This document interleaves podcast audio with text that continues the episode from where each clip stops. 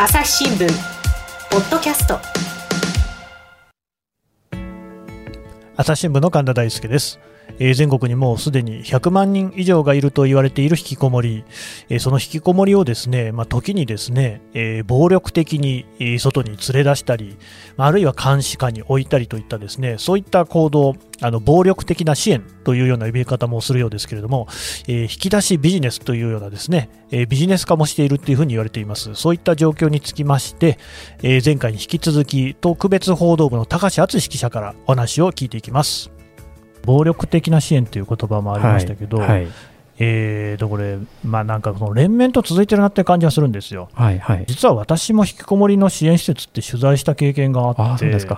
あのですね、アイメンタルスクールって名前なんですけれども、はいはい、これはあの名古屋にありました。ええ。で、えーとまあ、そもそも、まあ、系譜みたいなことで言えばですね、はい、戸塚ヨットスクールっていうのがあって、ってで、まあ、これはだいぶ問題になったんですが、それはもうかなり前ですね、はい、80年代とかかな、はい、2000年代になって、あの長田百合子さんっていう人がいて、はいはい、でその人がその引きこもりの自立っていうことで、かなりテレビなんかにも出て脚光を浴びた、うんその妹さんが杉浦翔子さんっていう人がいるんですけれども、はいはい、その人が経営していたのが、そのアイメンタルスクールです。で杉浦翔子さんはですねあの今、何をしているか私は存じませんが、ただあの実刑判決が確定しています。で、えー、何をしたかっていうと、それこそまさにその引きこもっている人たちを、はい、まあ、半ば暴力的にですね連れ出して、はい、でその施設の中に監禁をしてたんですよね、はいはい、でその罪でもってその、えー、実はまあ死に至った方がいて、はい、その入所者の中にですね。それで、まあ、あそういうふうに罪を問われて、はい、えー、裁判で判決が有罪で、えー、確定しているっていう、ケースなんですけれども。まあ、何かその似たようなものを感じますよね。はい、そう思いますね。んなんかそういうのがこうロールモデルみたいになっているのかなっていう。でもあの当時実は杉浦さんもそうですし、その、はいお姉さんにあたる長田由子さんはもっとそうなんですけれども、はい、本はいっぱい出すわ、テレビにはどんどん出るわっていうことで、われわれもその、ね、マスメディアの一員ではあるわけなんですが、はい、ただ、まあ、新聞でそんなに取り上げてるって感じではないですよね。そうですね、うん、あのどちらかというと、やっぱ民放のテレビなので、であれがい。いことだっていうふうに捉えられていたわけですよね、はいはい、その状況が今も続いてる感じがあるんですかね、ええ、実際にあの被害者の方、えー、あの契約した親御さんなんかに話を聞くと、はい、やっぱテレビのワイドショーを見て、うん、有名な司会者の方、うんうん、ああの方の番組がやってるんだからそうです、ね、だからこれちゃんとした業者だろう、えーまあ、それはまさにあけぼの橋のことなんですけども。あそうなんですか、はい、じゃあ、そのあけぼの橋の人も、そうやってテレビなんかに出たりしてた、はい、出てましたね、あの指揮者として、その指揮者としてね、はい、うんそれは信じますよね、はい、だからあの長田百合子さんとかと全く同じことでえーうん、で、当時を知る専門家の人たちは、やっぱそれをすごく警戒していたので、はい、同じことが、まあ、10年以上経って、全く同じことが繰り返されてるっていうことをすごく心配されていたんだけれども、まあ、同じようなこと今でも似たようなテレビ番組ってそうみたいですね。ありますね。だからそのアイメンタルの事件があったのがもう2004年とか5年とかで、もう判決の確定で、えー、からもうもうだから10年以上、優に経ってる、で長田さんがもうあのよくメディアに出たのもその頃で、だからまあ10年以上は過ぎてるわけですよね、長田さんが調べたら、もうすでにそういう支援業みたいなのはやめてるっていうことでしたけれども。他方、何かそれに似たようなことっていうのはこう連綿続いていて、そうですね。でそのまあ、監禁をして亡くなったっていうケースと、この高之さんの場合とは、直接、ね、死因としては違うのかもしれませんけれども、はいはい、やっぱりこう死に至っているっていうところでは共通点がありますよね、はい、そう思いますね。うん、まああの高之さんの場合はね、すべての原因が分かっているわけじゃないですけれども、はいえ。ー、ただ専門家の方に言わせると、やっぱ保護責任者遺棄致死などが疑われる可能性もあるというぐらいの話で。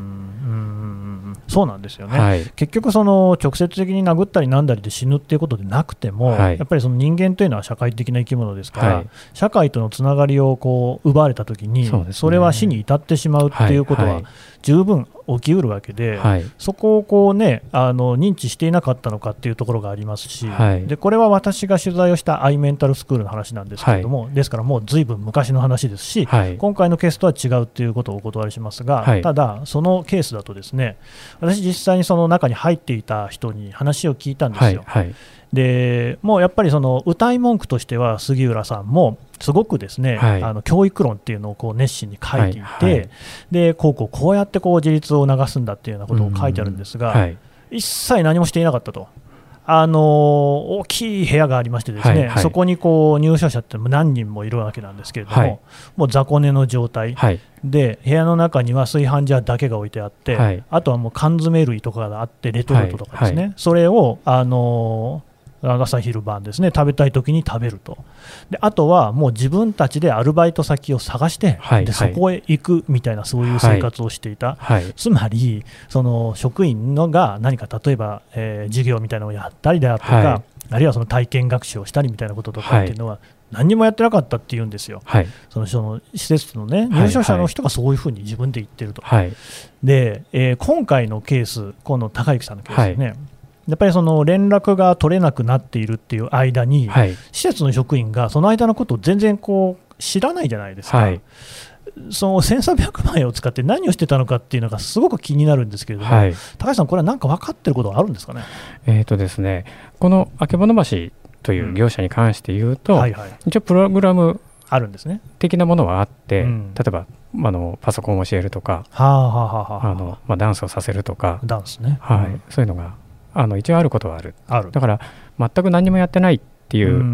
あのそういうことがあの裁判で明らかになった業者もあるんですけれども、はい、それは別の業者なんですけれども、ね。はい、うんうん、若干こう何かこうやってるかのように見えるというか もうちょっと複雑になってるところもあるのかなというふうに考えています。ただまあ、そのまあ、もちろんね、そのプログラム通りにやればみんながこう、ね、あのうまくいくってわけじゃないとは思いつつ、はい、この高之さんのケースを見ると、はい、それすらやっていたのかどうかっていう、ちょっと疑念は湧きますよね、ええ、結局あの、外側からは全く伺い知れないので、家族とも連絡が取れないわけなん。で、このやっぱり遺族の方も何が辛いかっていうのはそこなんですよね。結局何を思って生活していて、結局何を思って亡くなっていったのかっていうことが何もわからない。はい、そうするとこう、はい、やっぱりご自分を責める方もいらっしゃるでしょうね。いやそうだと思いますね。いや、はい、もう決してそういうそのね、えー、そんな結果になるなんて思っていないわけじゃないですか、はい、そこでこう、まあ、連れ出しというのをされる段階では。はいただ、そういうふうに、まあ、亡くなられるケースなんかもいくつかはあるようなことですよね。はい、うん。あの実際にあの、ね、自殺者が出てる話であるとか、あのそうですね。その死者が出てるっていうのは本当に重大な問題だと思うので、これは親が契約したからこれはもう親の責任であるとかいうことにとどめるんじゃなくて、やはりね、まあ、さっきの保護責任者遺棄とかいう話もあったんですけれども、ね、これ何かの形でやっぱりこれが問題であるっていうことを、あの明確にしていかないといけないと思いますし、はい、はい、自己責任で済む話ではないと思います。うん。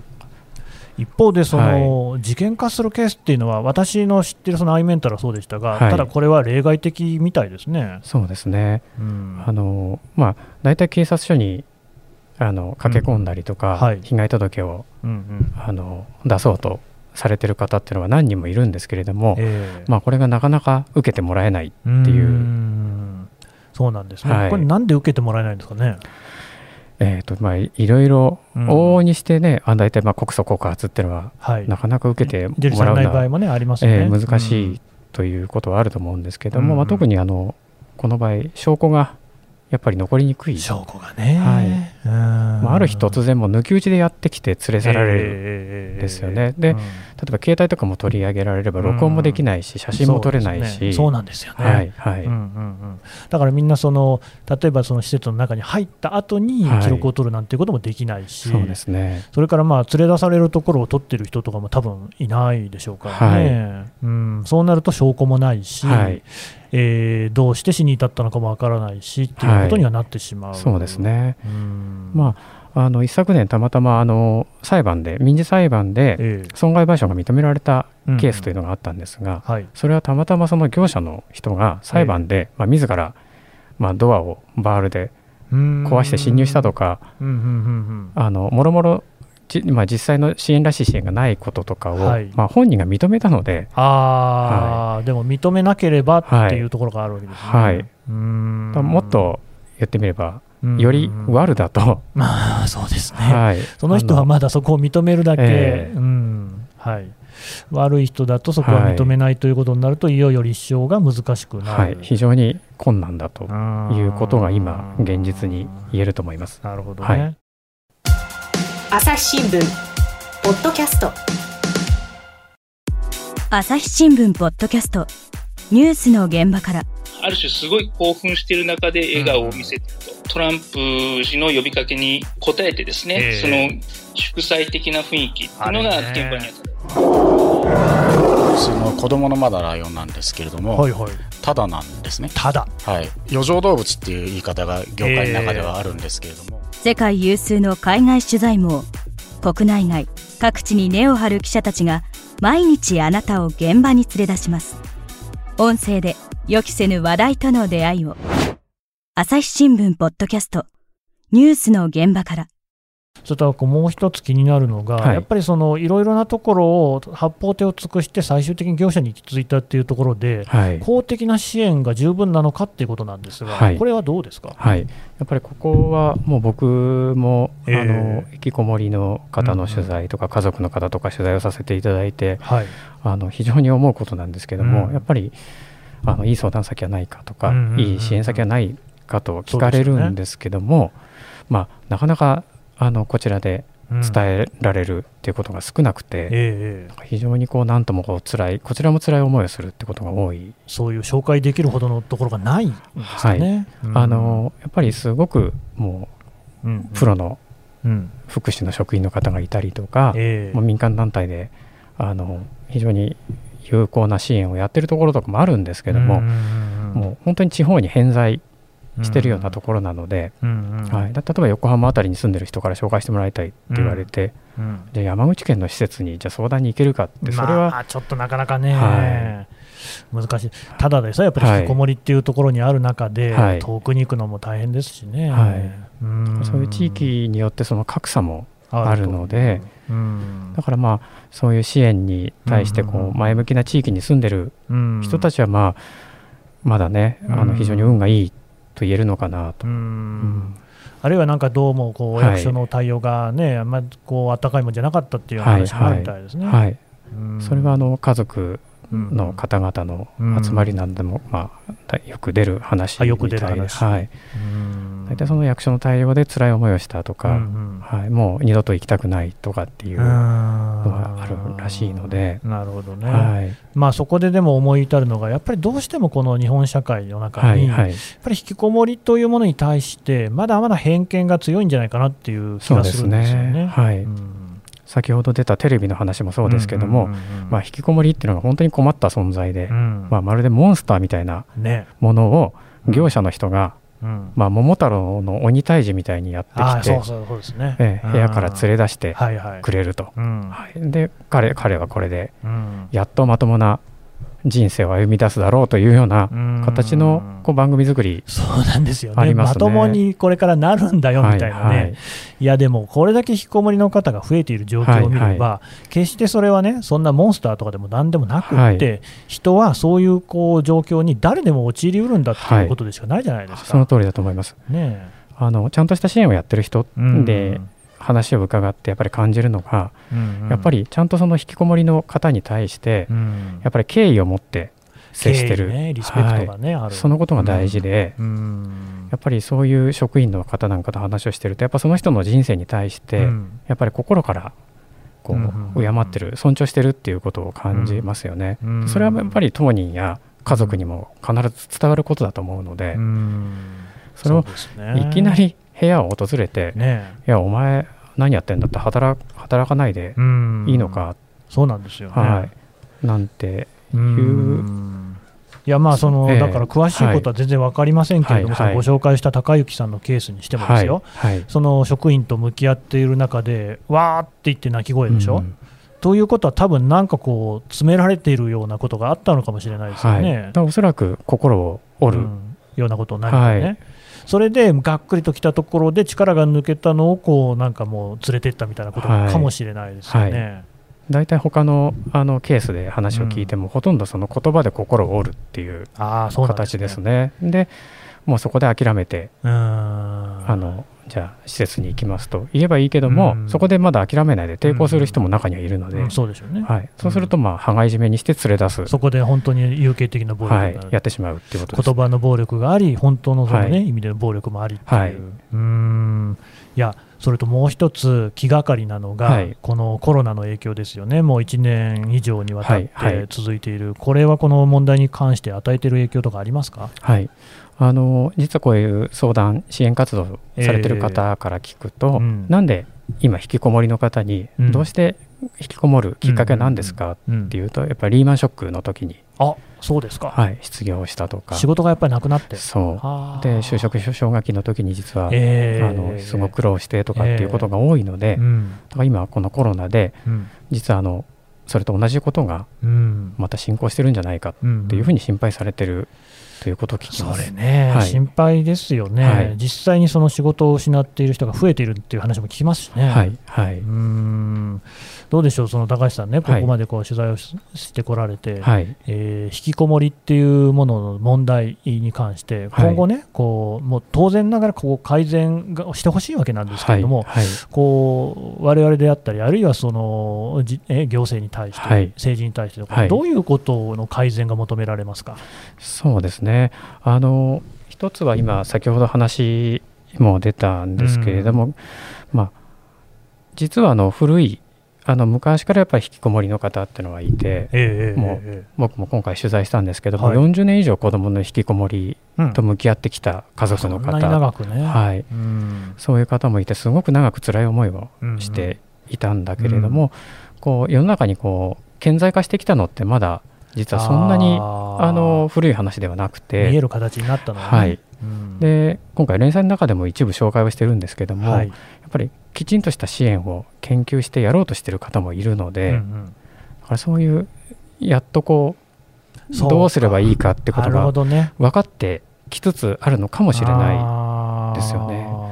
だからやっぱりそういう方の意見をちゃんと行政が取り入れて、うん、でその、まあ、全国に広げていく、うんうん、はい、うん、こうすればいいかもしれない。なるほど、ね、はい、こういうことが有効だったっていうこう知恵をねあの集めてそうなんですよね、はい、そのまあ、今回ご紹介したのはね、そういうその業者によってね、残念な結果になったケースですが、はい、まあ、もちろんその幸せな形になる場合もあるわけですもんね、はい、やっぱそういったケースっていうのをもっとこう集め、研究して、その一つのモデルような形にして、まあ、もちろん人によって違うでしょうから、強制はできませんが、ただ、やっぱりそのこのね、ケースのお母さんなんかももう80を超えて、まだこんなにこう苦労されてっていうようなことをね、をする人があるのかっていうふうに思うわけですよ、はい。はい、やっぱりそういう苦しみっていうのは何をしていいのかわからないところから生まれてる部分があると思うんですよね、はい、だからそういうところはまさにその政治だったり行政がしっかりと道を引いてあげるってまず一つ求められますよね。はい。そう思いますね。あの、うん、この高之さんのお母さんのケースもうん、もうまさにあのこの年齢になってすべてを奪われて、ね、どう戦っていいかもわからない、これやっぱり見て見ぬふりはできない話じゃないかなと思っていて、ね、やっぱり、あの政治などがこうしっかりとね、はい、これは何かあの解決策を考えていかなければいけないと思います。はい、わかりました。どうもありがとうございました。ありがとうございました。朝日新聞ポッドキャスト。はい、というわけで引きこもりの問題について、えー、高橋記者の話を伺ってきました。であの冒頭にもね、えー、紹介しました通り、えー、推計ですでに100万人の引きこもりの人がいる。100万人というとざっくり言うと100人に1人ですよね。ですから、これやっぱり引きこもりっていうものは、あの常にもう私たちの隣にあるっていうことだと思うんですよ。一方で、えー、その引きこもりをモンスターのごとくね、鬼退治のごとく、モンスターを強制するがごとくね、取り扱うっていう、こう、これはね、本当にありましたよね、やっぱり。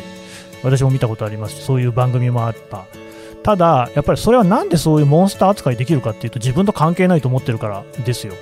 これはでも関係ないどころか自分自身だっていつ引きこもりになるかわからない。あるいは自分の家族友人。これ全くあの一言じゃないわけですよね。でその高橋さん指摘されてた通り引きこもりっていうものがおそらく認知されそのそういう存在があるっていうことがこうきちんと把握されたっていうのが実はまだ最近。だからこそそこにまだこう処方箋というかあるいはそのどう向き合うかっていうところがはっきりしていないっていうところがあると思うんですけれども100万人ですからね。100万人って大変な数字ですよ。これはもう今すぐね手を打っていかないといけない話なんだと思います。朝日新聞ポッドキャスト朝日新聞の神田大輔がお送りしました。それではまたお会いしましょう。この番組へのご意見ご感想をメールで募集しています。ポッドキャストアット朝日ドットコム。podcast アットマーク朝日ドットコムまでメールでお寄せください。ツイッターでも番組情報を随時紹介しています。